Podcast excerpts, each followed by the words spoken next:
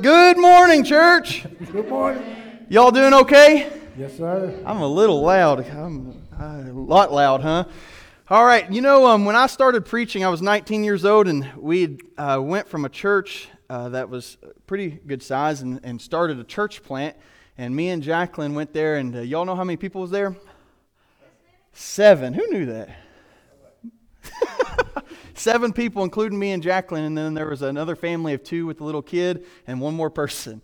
And so I think that makes seven. And uh, I tell you, um, the Lord did something amazing in that church. And uh, there were a lot of people that never been to church before, and, and it started growing. Those seven were core members, and so they had been. But we, we started praying together, and we started asking the Lord, Lord, what do you want to do in this little town, this little community, this little city area? It was inner city, and we prayed and we prayed, and we just started meeting and we preached. And some days we'd have uh, seven people, and some days we'd have 15, some days we'd have 20, and then it started to grow. And it wasn't just um, people coming from other churches, it was first time believers that started uh, uh, coming to know Christ as their Lord and Savior. And, and we got up to about 70 people in three years there, and it was just uh, awesome because of the culture that, that happened. Um, the, I mean, I'm talking probably 80% of the people there had never been to church before until they started coming to our church. And so you're talking about a, a crazy environment. Y'all have heard me share stories before about it, but um, I just uh, coming up here. I know uh, half of our church is quarantined right now, and uh, uh, we got a smaller crowd. But you know, it brings me back to some sweet, sweet memories I had that uh, the Lord's always been faithful. And so y'all just say amen to that. Amen. And so uh, we're going to praise him and we're going to lift up his name always. And I got a couple announcements just for y'all to uh, be aware of. Family Ministry launch is still on. That's November 29th. We're still going to do that. We're not going to have the games and stuff outside and, and together, though, but we will do our Family Ministry launch. We'll still have a good time with that. Um, looking for ways that we're still praying that God's going to open up our kids' ministries and our Sunday schools back up soon, Lord willing. We'll, we'll play around with that and see how that goes and just seek the Lord as a as um, we just ask him what, what is he doing? What's he want? And so if you're interested in helping with ch- children though make sure you let us know and that way we can get you plugged in. And then just pray. Let's just pray for our community. We're experiencing a spike right now. A lot of i mean we had 12 people that all sat in the same area last um, two weeks ago that all uh, became positives, and, and uh, you got their families, and our schools dealing with a lot of things right now. And praise God, everyone's doing well, just tired, sick, and, and um, but uh, very much like the flu. But uh, you know, it's still tough. Still hard to walk through that. And so we're going to just ask the Lord to bless today and bless our community. So, Father God, Lord, we trust you, Lord. You are mighty and, and powerful, God. Lord, you're at work. You tell us the gates of hell can't prevail. I mean, the church, that, that even the gates of hell can't do anything against it, God. I thank you for that, Lord. Lord, that what you're doing here, even this morning, is special, spectacular, Lord. Lord, it's God sized, Lord. Um, what you do in our hearts today will uh, uh, take effect for eternity, Lord, and, and change lives, God. And I thank you for that. Lord, I pray for those that are not able to be here this morning because they're uh, quarantined, Lord. I, lift up uh, their families uh, to you, Lord. Um, I thank you for uh, Wayne getting out of the hospital and, and uh, doing better and Judy doing better. I continue to lift up Miss Jeanette as she's struggling with this, Lord. And uh, I just pray for all those that, that um, are affected, Lord, today. And Lord, I just ask that your mercy would be upon them. Lord, I, I think about uh, some of the other ones that are struggling from areas outside, like Dean, Lord, uh, uh, Dwayne's cousin. I lift him up to you, Lord, and just ask for your special touch of grace today, Lord. I, I pray for Wayne Thornton today. Lord, as uh, he had uh, hard news this last week, and I just pray for uh, a touch of peace and, and grace to be shown, Lord, and, and joy even in the midst of everything going on, God, that you would just bless that family right now, Lord. Lord, today as we worship you, May it be what we've asked it to be, Lord, something God sized. Lord, uh, that you would be um, glorified and exalted. In the name of Christ we pray. Amen. Sing the wondrous love of Jesus, sing his mercy and his grace. In the mansions bright and blessed, he'll prepare for us a place when we all to heaven. What a day of rejoicing that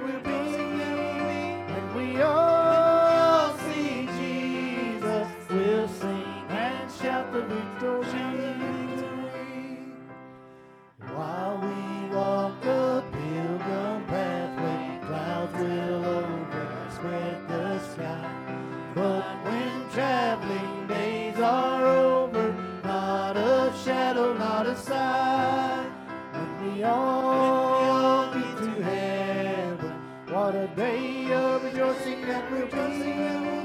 When we all see Jesus, we'll sing and shout the victory.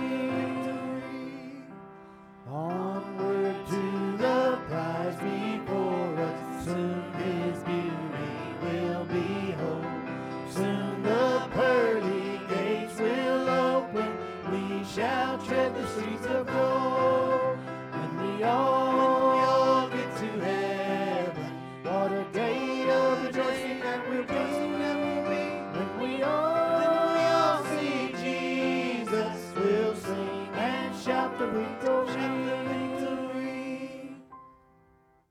come to you this morning, Lord, and uh, Lord, thank you for the many blessings you give us, God.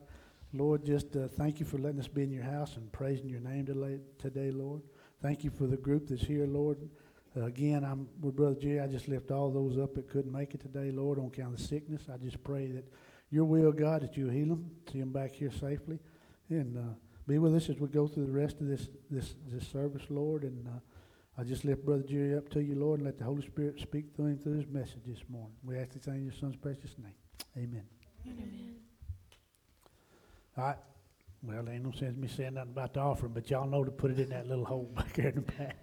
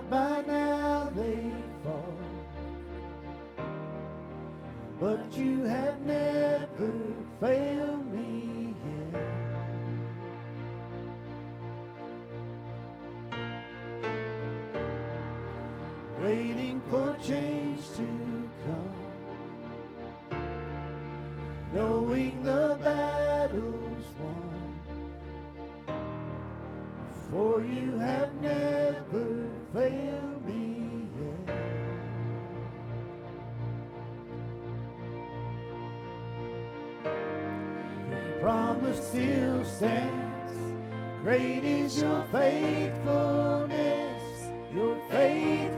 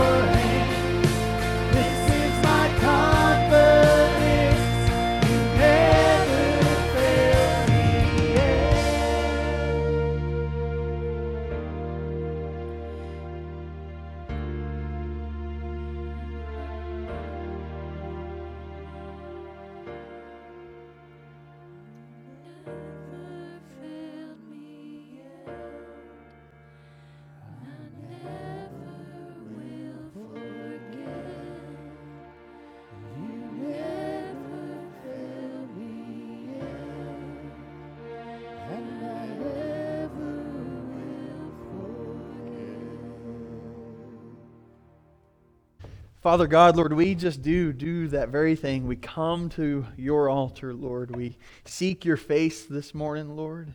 God, and we know we meet you with opened arms, God. Lord, what a blessing it is to worship you and to serve you and to glorify the name of Jesus this morning. And so, God, I just pray that you just place all of our hearts right now, Lord, uh, before you and uh, what you want to do, Lord. We uh, just give ourselves to you. In the name of Christ, we pray. Amen. Amen, church. Amen, church. There we go. I'm going to need y'all this morning. You know, last Sunday we talked about, uh, or I guess it was two Sundays ago, we talked about this awakening that was to happen, right? This huge awakening that happened in Ephesus. And it was really exciting to see what God did there in Ephesus. As we walked through that, it was really encouraging to see God move. And He moved through just simple um, discipleship. The, uh, you saw Paul and his friends were just making disciples who made disciples who made disciples. And so it was very exciting to, to see how that in itself turned into God moving a whole city from idols to himself is what we really see happening. It's very exciting to see that. And so, um, y'all are confusing me back here. Y'all just uh, chilling? Oh, okay, I got you. Yes, I understand. We're praying for you too, Tammy. Okay, and you got your little support back here too. Praise the Lord. All right, I just just checking. I need to figure out what's going on. So we saw last week, two weeks ago, this awakening happen. And we saw God take and through his gospel change hearts, It literally changed hearts, changed lives. People were, were um, getting rid of their whole careers. They, they had burned all the magic books, it says. They were literally turning from all these idols, turning to God and, and, and magnifying the name of the Lord. It was really exciting to see the same type of awakening that we want to see here in our community. Amen? There we go. The same awakening we want to see that sweep across our nation, across our globe. We want to see that. But you think when you looked at the end of that passage, it didn't end um, all pleasantly, did it? It didn't end with them all holding hands and singing Amazing Grace. Um, it didn't end with uh, just a, a huge gathering of, of just them lifting up the name of Jesus. After an awakening, after seeing God move like that, you think that might be the way it would end, but it didn't. In fact, it ended slightly different. It ended with a huge crowd, a crowd that was um, really full of wrath and anger. And they were confused, it said, and they were going from this, this group of people that literally turned from idols and, and, and magnifying the name of the Lord. Now they're all gathered together, yelling, chanting in a way. They're chanting, Great is the goddess of Diana of Ephesians. Great is this goddess. And so now the same group of people that we just saw worshiping and, and gathering around and, and turning to Christ and, and, and just seemed like God was at work all the way around them. Now we come to this, this place of where there's a huge riot, is what it's described as in the scriptures. A riot, a group of people struggling. And I think about that, and, I, you, and the only reason it broke up was because there was a city clerk. You remember he said, um, There's too much commotion going on for not a good enough reason. You're causing attention to us. In fact, let's just shut this whole thing down. That's the only reason this whole confused riot shuts down. And so then we see it's dismissed, and that's where we're going to pick up today. So here we had a huge movement of God in a whole city, people changing lives, God changing lives, changing hearts. We see um, from idols to God, all this is happening, and you would expect this huge, grander uh, uh, experience at the end. But instead, we see a group of people that are full of wrath and chanting, Great is this goddess. And so, my question that I have for us this morning is so, what are we supposed to do now? What are we supposed to do now? You think about Paul, what is he supposed to do now? I mean, saw God work mightily, huge, no, no way of denying God's work. And then it just seems like this huge roadblock comes up. What are we supposed to do now? Think about Paul for a moment. He had spent three years in Ephesus. Three whole years he spent in the city. And you think about his journey there, we just read about that. he literally was there, and right off the beginning, he found some of these disciples. They had heard just part of the gospel story, remember? And, and all of a sudden, Paul says, No, you've got to hear the rest about the Holy Spirit, about Christ crucified and, and raised from the grave, and the Holy Spirit showering upon. He says, You got to hear the whole story. And so he starts sharing the story, the gospel, the good news, and people's hearts starts changing and, and they're transformed. They're given new hearts, and the Holy Spirit starts indwelling these believers. And then we saw where he preached for three months in the synagogue. And then for two years after that, he went to this university type deal and taught daily in this college, this school. There was no doubt God was working tremendously to the point that the sick were healed, the Lord's name was magnified, many were confessing, believing in Christ. Magic books totaling 50,000 pieces of silver, the scripture tells us, were all burned in front of one another. Said, No more to that. We're going to Christ. Said at the end, it says, The word of the Lord grew mightily and prevailed. So after everything Paul had witnessed, he knew God was working big time, and then out of nowhere, bam a huge crowd of confused people shouting, Great is this goddess of Diana. So, what is he supposed to do now? And I, I pose that question this way because this is where I found myself, church. If I can just be honest with you a little bit, um, just genuine, real with you, I've asked myself, what am I supposed to do, Lord? Y'all asked yourself that lately? Lord, what am I supposed to do? You know, I relate to Paul here. He'd spent three years in Ephesus. Y'all realize this, the first of this month, has been three years that me and Jacqueline have been here with y'all at Friendship here in Blackfoot, Texas. You know, three years. I relate to that a lot. He spent three years investing into the lives of those at Ephesus, and I've spent the last three years investing into our lives together and seeing God move. And there's no doubt that we've seen Him move. Amen? And you think about just as just as you saw with Paul, he gets there, there was a Priscilla and Aquila there that was working with Apollos. You remember? And, and, and just like he goes there and shares the full gospel, they share the full gospel with him and he gets saved. And, and he goes off and he's a missionary. And I think just like me coming here to friendship, before I ever got here, God was at work. He was mightily at work. We saw that he was, was, was uh, sending missionaries up out of here. We saw many pastors ordained here in our church and sent out to other churches. Praise God. And you think about that happening just like I came in, just like Paul came into that setting, I kind of came into that setting with awesome men and women of faith sharing Christ and Him crucified. And quickly, though, we started watching God move more and more, just like He did in Ephesus. We saw where people had realized they'd only heard part of the gospel story and they, they really wanted to dig deeper into this good news of Christ, and God changes their hearts. We've seen it, church. We've seen His name glorified and magnified in our community. There's no doubt we have seen God work in these last three years. However, we look around today and we think, how did we get here? I mean, look around, church. You think, how did we get here? Not just here in Blackfoot, but around our nation. It's not just us, it's everywhere. How did we get here? What are we supposed to do now? It seems like in our community, the cases of COVID are spiking, and that causes this crowd that I was talking about of confusion. You have some that are on this side that, that are so terrified they haven't left their houses since March. And you have this group on this side that says we shouldn't change anything, it's all hoax, we just go about life normally. And then in the midst of all of you, you have this huge group of just confused people. Amen? What are we supposed to do with this?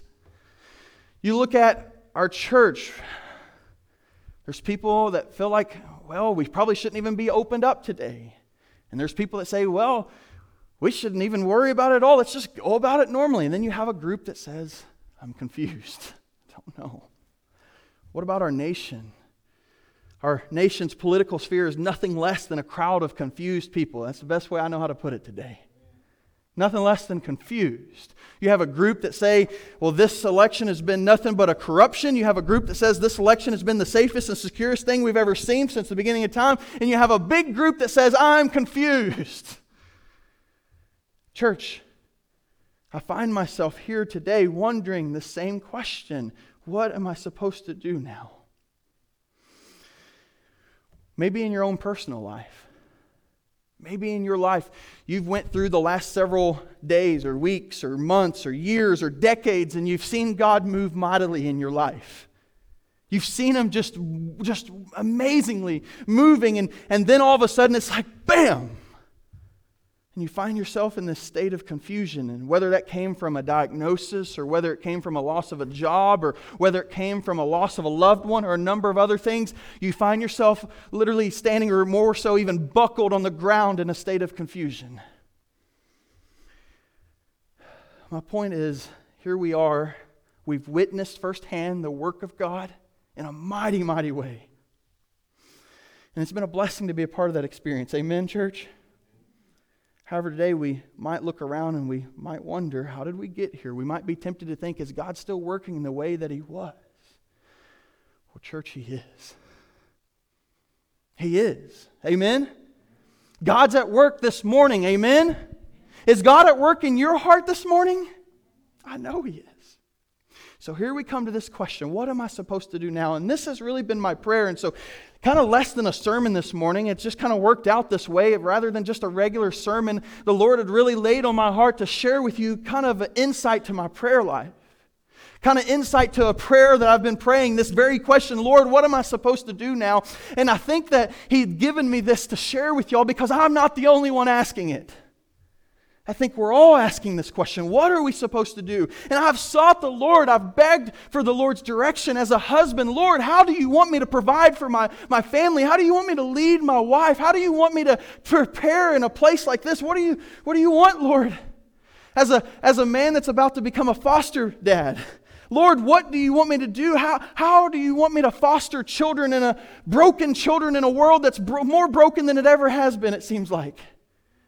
Lord, how do you want me to move forward with this? Lord, as a pastor of a, a, church, the one in which you've called me to, to oversee, Lord, how do you want me to pastor our church?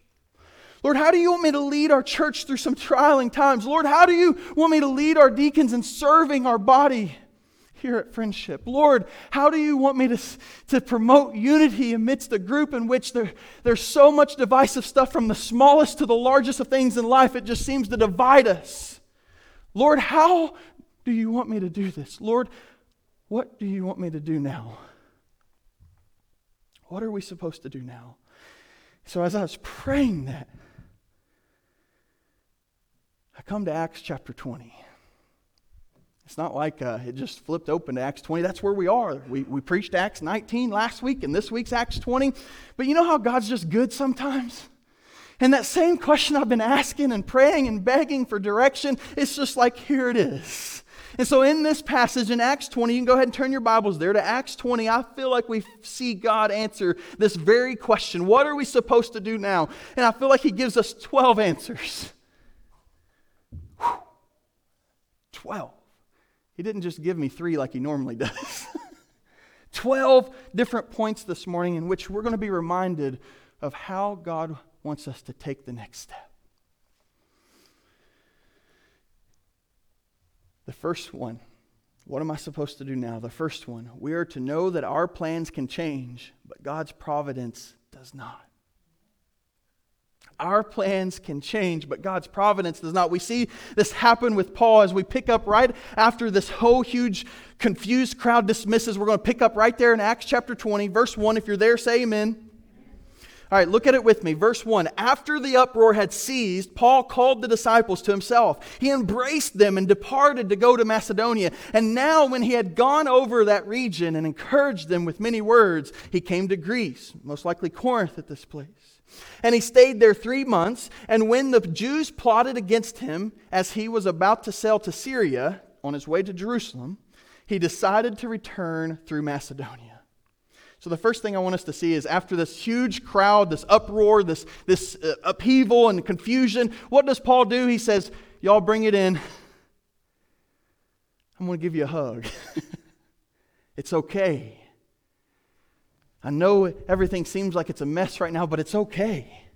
The Lord's got us. He embraces them, He encourages them. As he's about to depart, if you remember, Paul was already about to leave. It said that he was about to go, and he had already actually sent Timothy and Erastus ahead of him to go to the next place. And so he's about to leave. This commotion comes up. He's still planning on leaving. He's planning on going to Jerusalem and then to Rome. And, and Rome, we know, is where uh, Paul breathes his last breath as he's um, killed in Rome.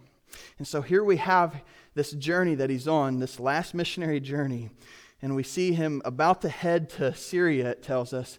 But then he catches wind of this plot, and uh, it's, it's most likely they were just going to throw him overboard on the midst of, of traveling to Syria. Whatever the plot was, it wasn't good for Paul. And so instead of traveling down through the Mediterranean Sea, he goes back the way he came, up through Macedonia and over to Asia, and then he's going to travel through the Mediterranean Sea. And so he starts working through this plan. But the thing I want us to see, let's just pause for a moment, is his plan changed. Has y'all's plans ever changed? His plan changed, but his mission was the same. He was going to Jerusalem. He knew that's where he was supposed to go. His mission was the same, but how he got there was going to be a little different. And you often hear me say that our mission is still the same. Whatever we got going on in the midst of everything going on, church, our mission is the same. We are to glorify God through making disciples. That's our mission. We too often, though, have change of plans. You know, I plan to be an engineer. Jacqueline planned to be a teacher, and then she planned to be a social worker, and now we're all, um, we're both in the ministry. You know, I'd planned to, after I got done with seminary, I'd planned to go back to Indiana to pastor the church that I left. But instead, I get a call from a little church near Montalba that I don't even know uh, how to find on the map. And we find ourselves here. As a church, we planned some big things in 2020. We were so excited about growing our Sunday school, getting into some homes, having home groups, getting community together. And guess what? Things have changed just a little bit. Our plans change, but the thing that I want us to be aware of, that I feel like God is answering this question for us today, is there's one thing that doesn't change, and that is God's providence. His providence does not change. We sung about it this morning. He promises to never leave us, forsake us. He promises to be there with us to the end of the age. He promises that all things work together for the good of those that love Him and are called according to His purposes. He promises those things to be there with us, that He would finish a work that He started in us. He promises that. This idea coined a phrase in the early church. It was Deus pro nobis simply meant God for us. He said, God for us. That's what they'd say in the church. God's for us. Just like Paul said in Romans, he said, if God's for us, who can be against us? He's for us. You know, He's for us today. God's for us. I love the first time we really see this in Scripture. If you go back to the Old Testament, Genesis 22 is the first place we really see um, it, it explained in detail. You know, God's always been a provider. He provided as soon as Adam and Eve uh, uh, fell and, and, and we saw sin come into the world, He provided them clothing. And, and we see this provision that He promises that uh, uh one's going to come, an offspring's going to come that will, uh, the, the serpent would bruise his heel, but he'd crush his head. So God's always been a provider. But we see it very clearly in Genesis 22, that little story with Abraham and Isaac, you remember, where they're going up and they're going to have this sacrifice. And it's, it's one of the most interesting stories to me because it, it just points so much to Christ. You see, this, this dad's about to sacrifice his son. A father's going to sacrifice his son. Don't that sound familiar, church?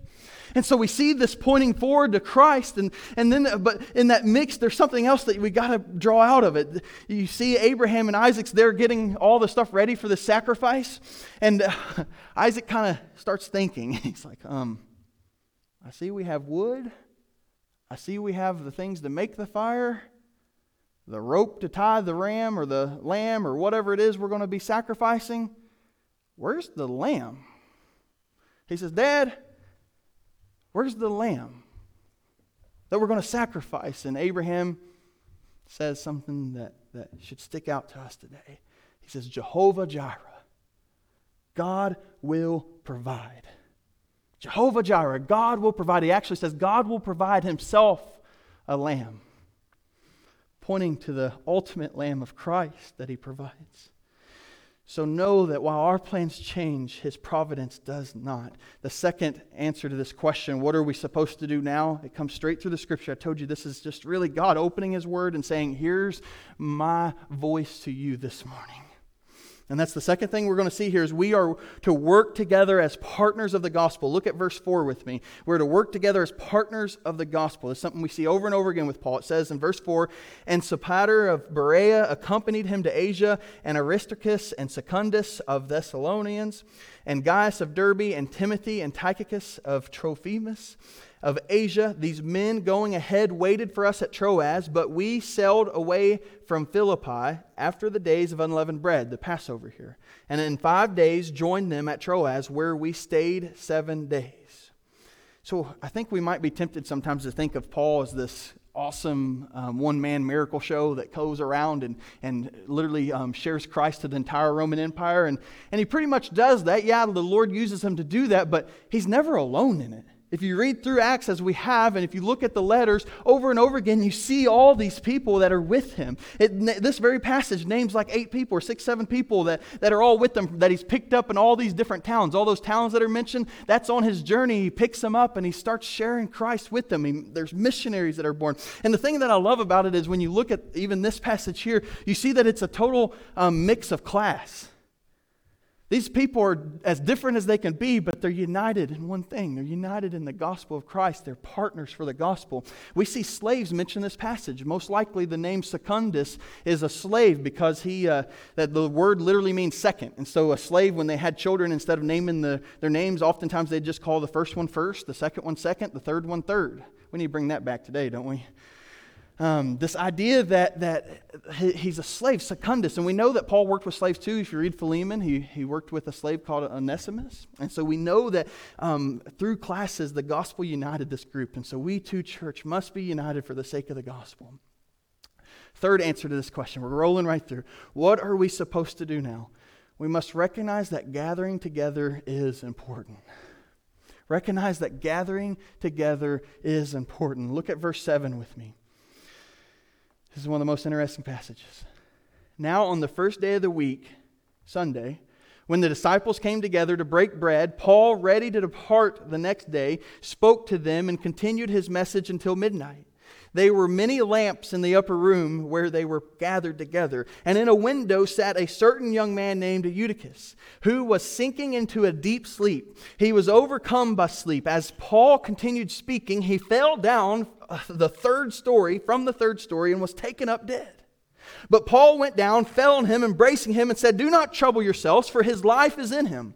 Now, when he had come up, he had broken bread and eaten and, t- and talked a long while, even till daybreak. He departed, and they brought the young man in alive, and they were not a little comforted. Very uh, interesting passage here. We see, first off, the church is gathered. It says on the first day of the week, this is the day the Lord raised from the, the grave. This is the day that they started meeting. They went from Saturday, the Sabbath, to Sunday because they wanted to rejoice in the resurrection of Christ. And so here they're meeting, they're gathered together, they're taking the Lord's Supper, usually um, done at this time with another meal, uh, including in it. And so they were taken of the Lord's Supper meal uh, along with the elements. And you see that uh, they'd all come together. Paul preaches a long message. He gets long winded and he preaches till midnight, it says. Till midnight. Can you imagine? And Luke kind of sets the stage. He says, You know, um, it was late. It was, uh, uh, there was candles, lamps um, all around. It's cozy, right? He says, in that setting, he says, there's a young man, oh, Eutychus, and he was fighting the nod. Y'all know what I'm talking about, don't you? Some of you are fighting it right now.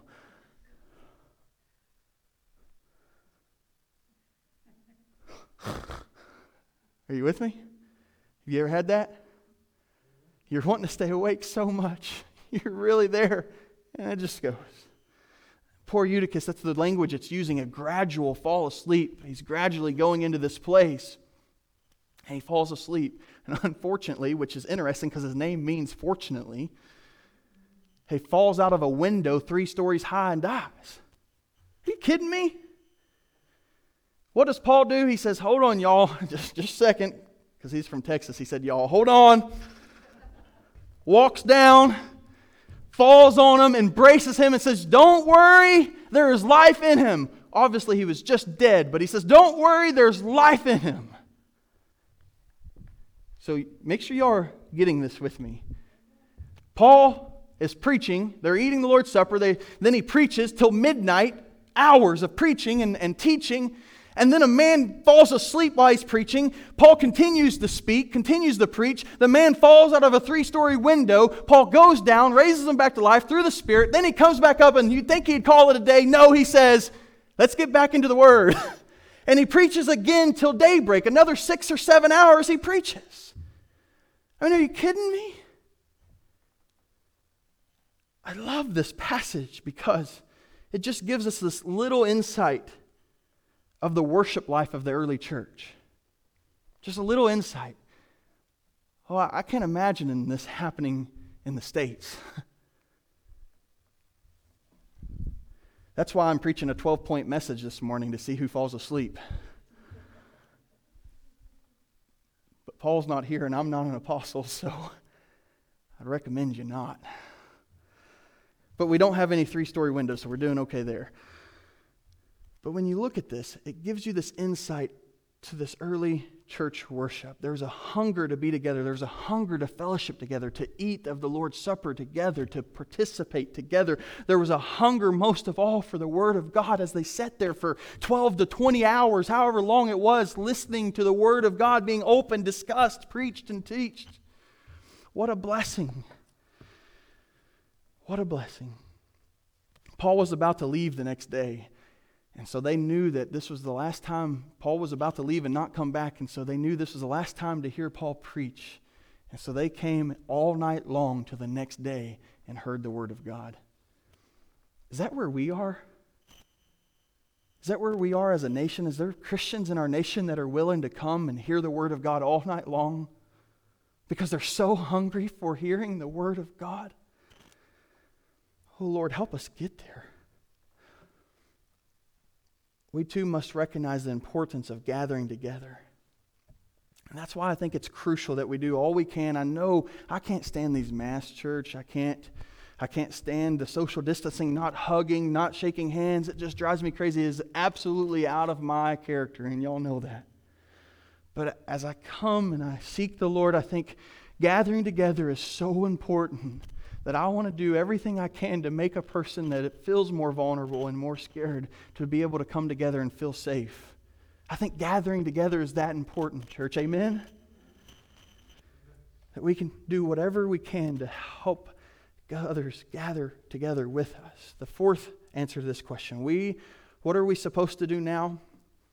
Fourth answer, we must also know that taking some time to seek God in isolation is a good thing. Look at verse 13. Right after the corporate gathering, Paul immediately, it says in verse 13, he says, Then we went, which is Luke talking, he says, We went ahead to the ship and sailed to Assos, and then intending to take Paul on board, for he for so he had given orders, intending himself to go on foot. And so, what happens here is Paul sends the team ahead to get on the ship and go 30 miles on sea to get to this place that he was going to, which would take him 20 miles to walk.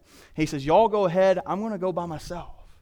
Now, I read this, I thought, Paul, are you crazy? You just preached the longest message you've ever probably preached in your life, and now you're going to walk 20 miles by yourself?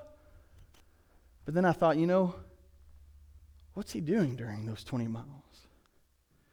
And I just, I believe that he's following our Lord's example in, in these dedicated times of seeking our Heavenly Father in isolation.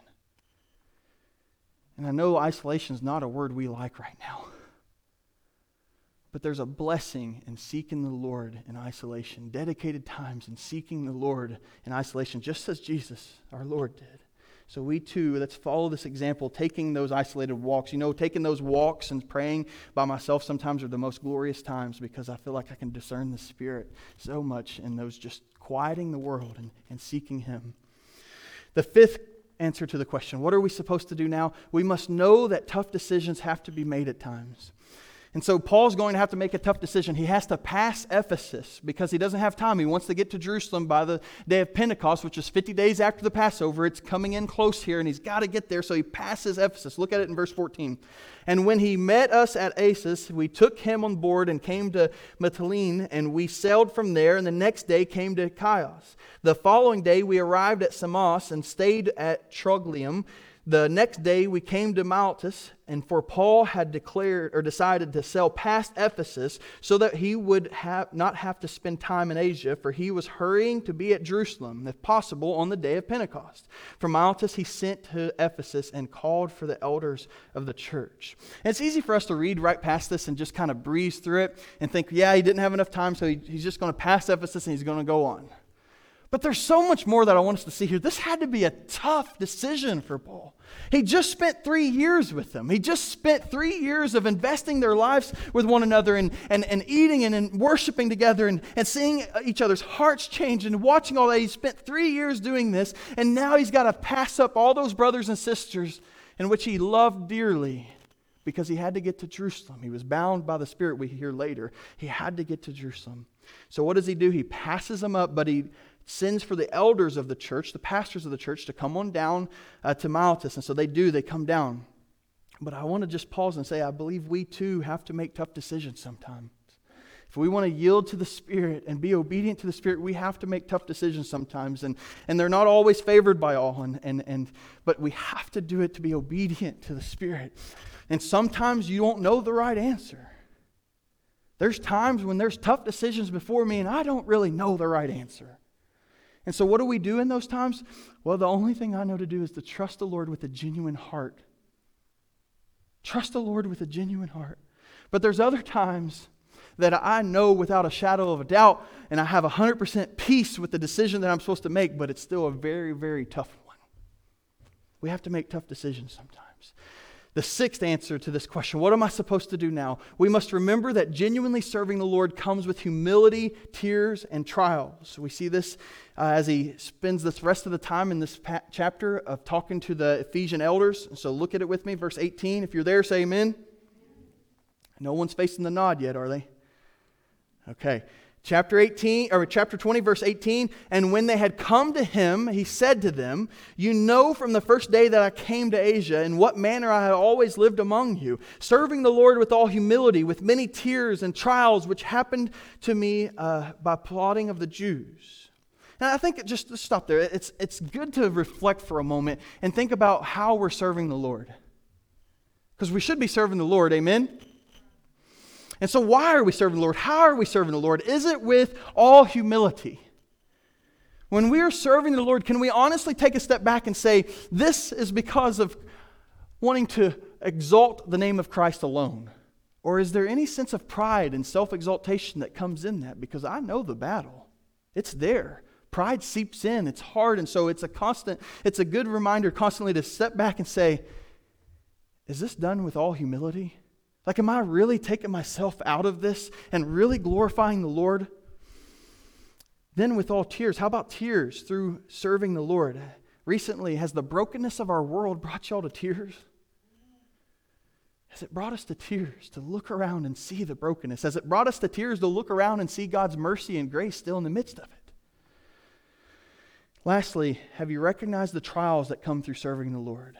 And when you recognize them, do they bring you to a place of complaining or to a place of dependence on the Lord. I believe serving Him genuinely happens with humility, tears, and trials. The seventh answer what am I supposed to do now? Seventh, we yield to the Spirit and letting our witness point all people to repentance toward God and to faith toward our Lord Christ Jesus. shown right through Paul's mouth. Look at verse 20. How I kept back nothing, he said, that was helpful, but proclaimed it to you and taught you publicly and from house to house, testifying to Jews and also to the Greeks, to all repentance toward God and faith toward our Lord Jesus Christ.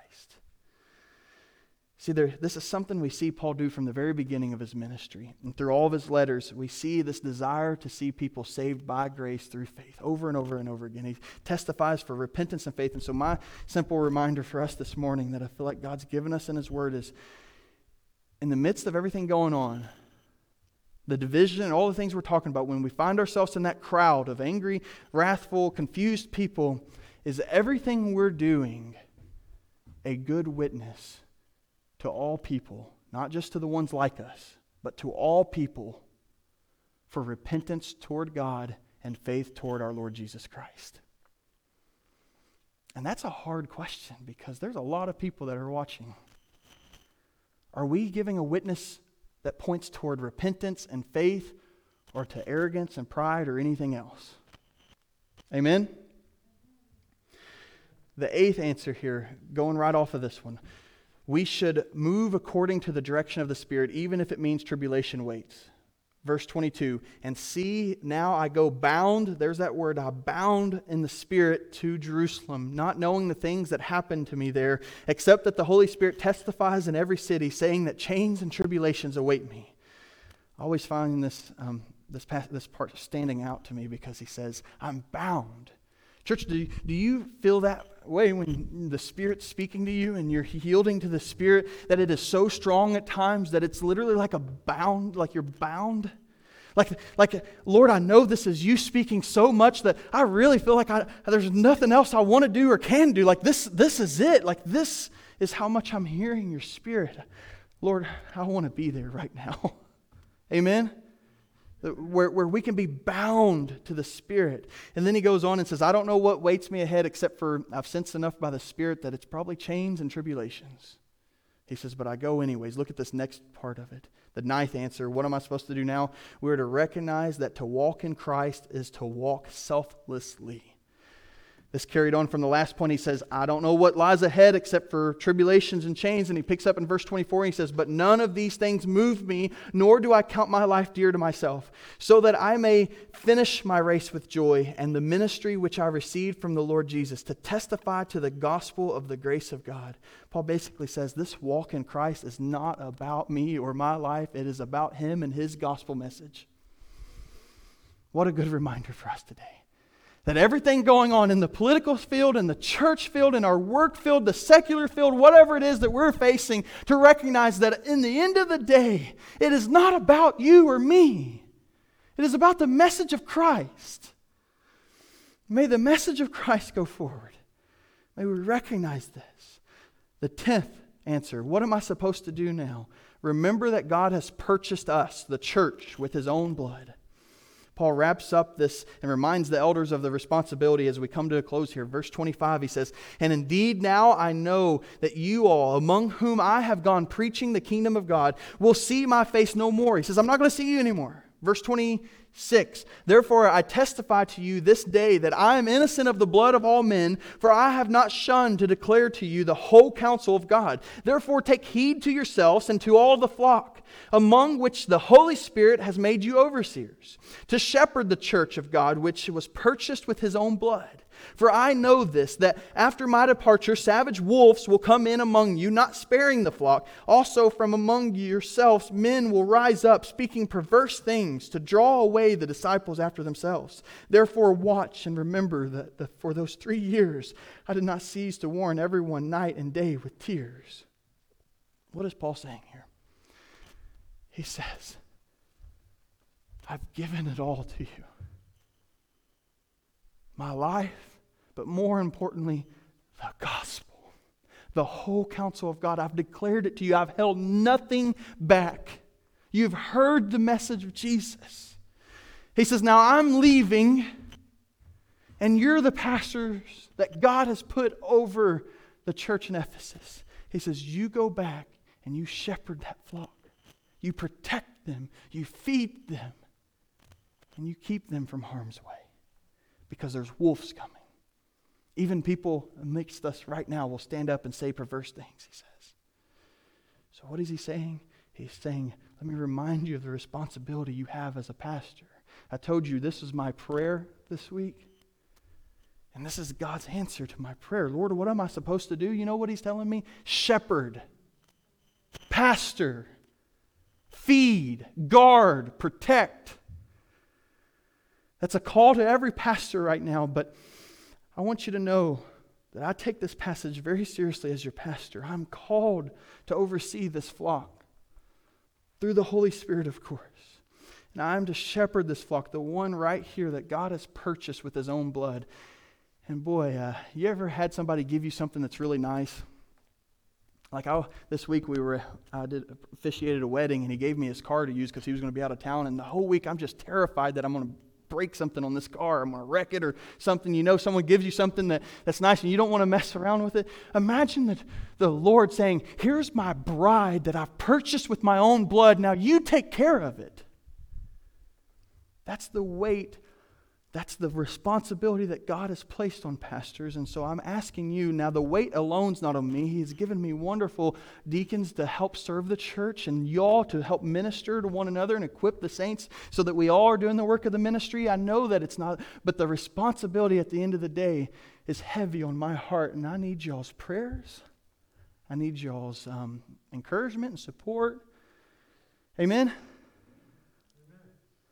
And not just me, every pastor in our community. Why don't you text to reach out to another pastor this week? Just say, hey, I know um, things are hard right now with trialing in the churches in our community, and I'm praying for you. I know you're not my pastor, but you're a pastor in the kingdom of God. Y'all do that with me?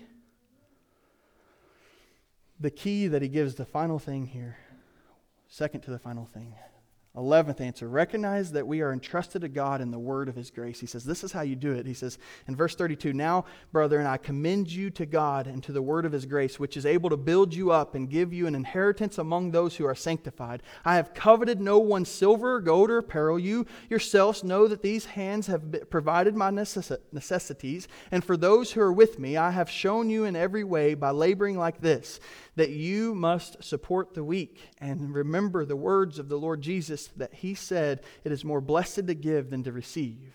The key here, he says, depend on God and the word of his grace. He says that it's him and his grace that will lift us up, that will build us up, that reminds us of the inheritance we have. He says, then reflect his grace by caring for the weak, by supporting the weak, and by, by um, being more concerned with giving than receiving. And finally, the last thing what am I supposed to do? Remember to pray together and to truly love one another. That sounds simple, but it's so hard sometimes, isn't it?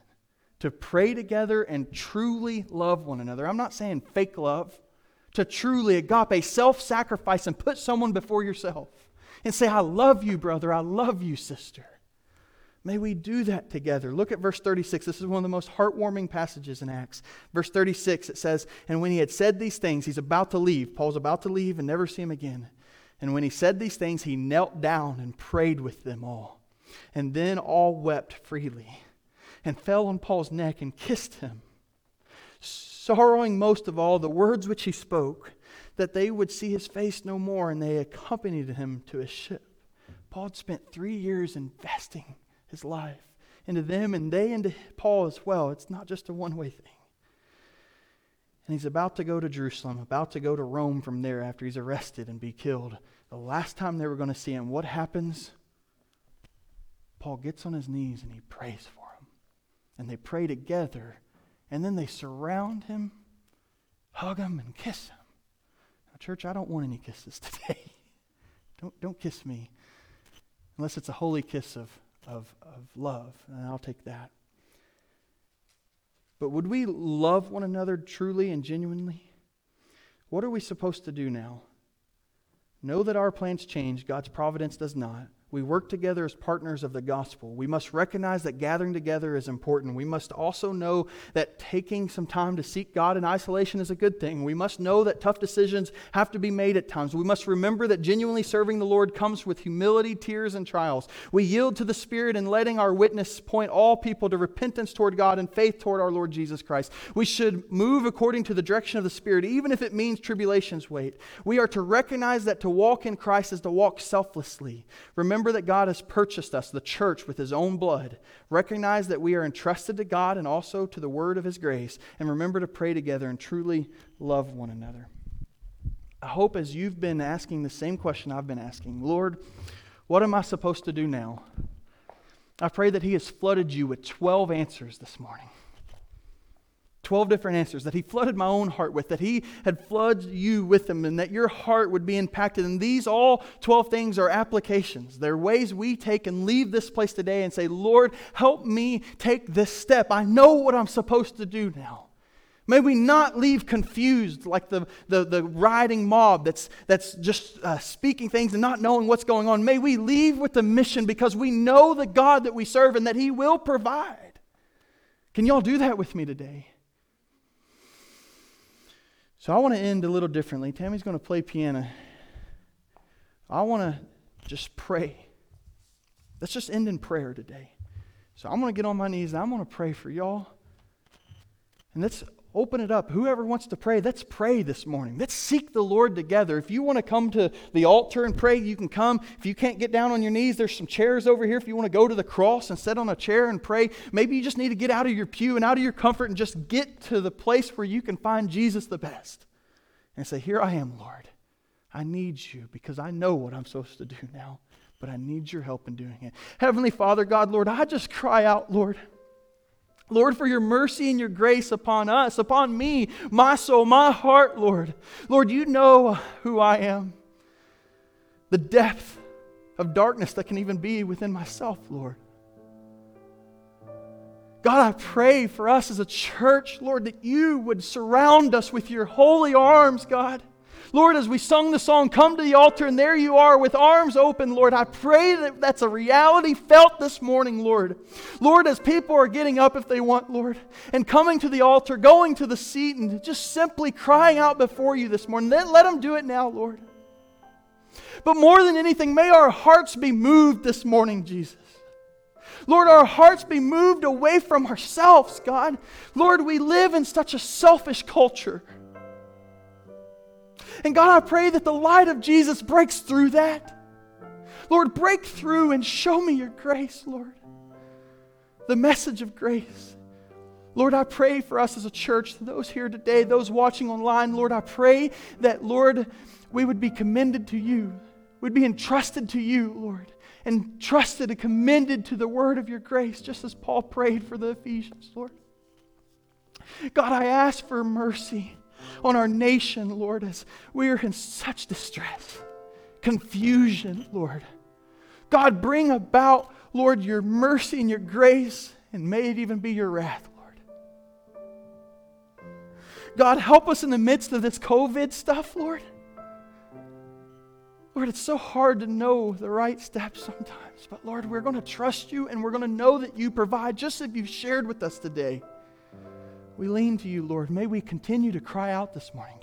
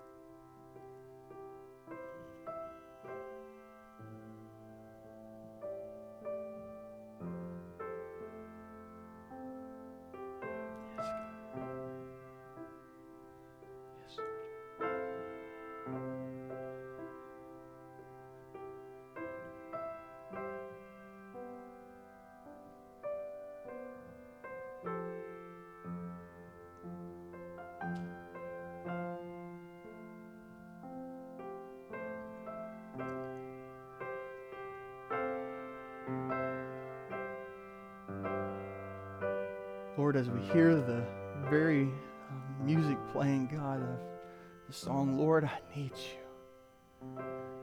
God, may that be our cry today. That we simply need you, Lord.